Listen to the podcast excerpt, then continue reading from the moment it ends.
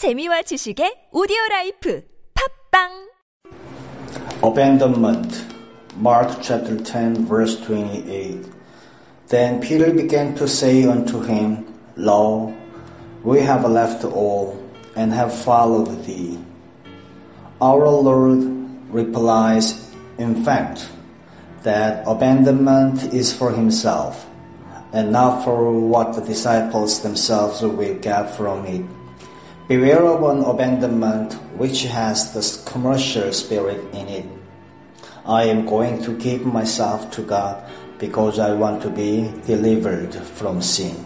Because I want to be made holy. All that is the result of being right with God.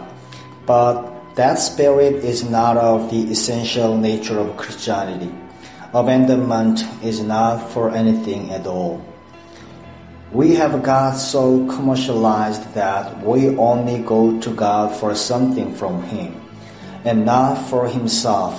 It is like saying, No, Lord, I don't want Thee.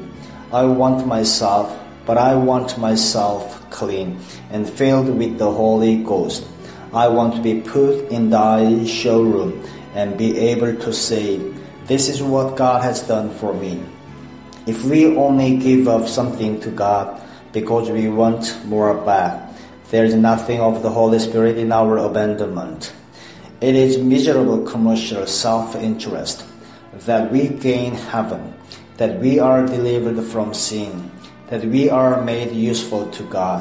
These things never enter as considerations into real abandonment, which is a personal sovereign preference for Jesus Christ Himself.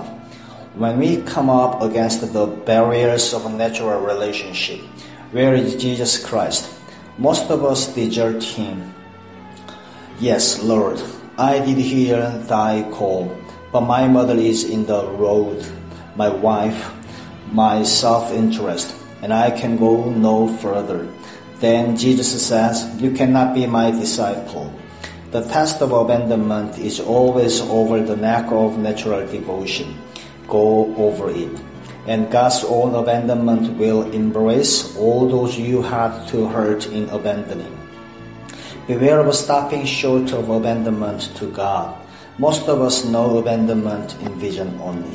Abandonment.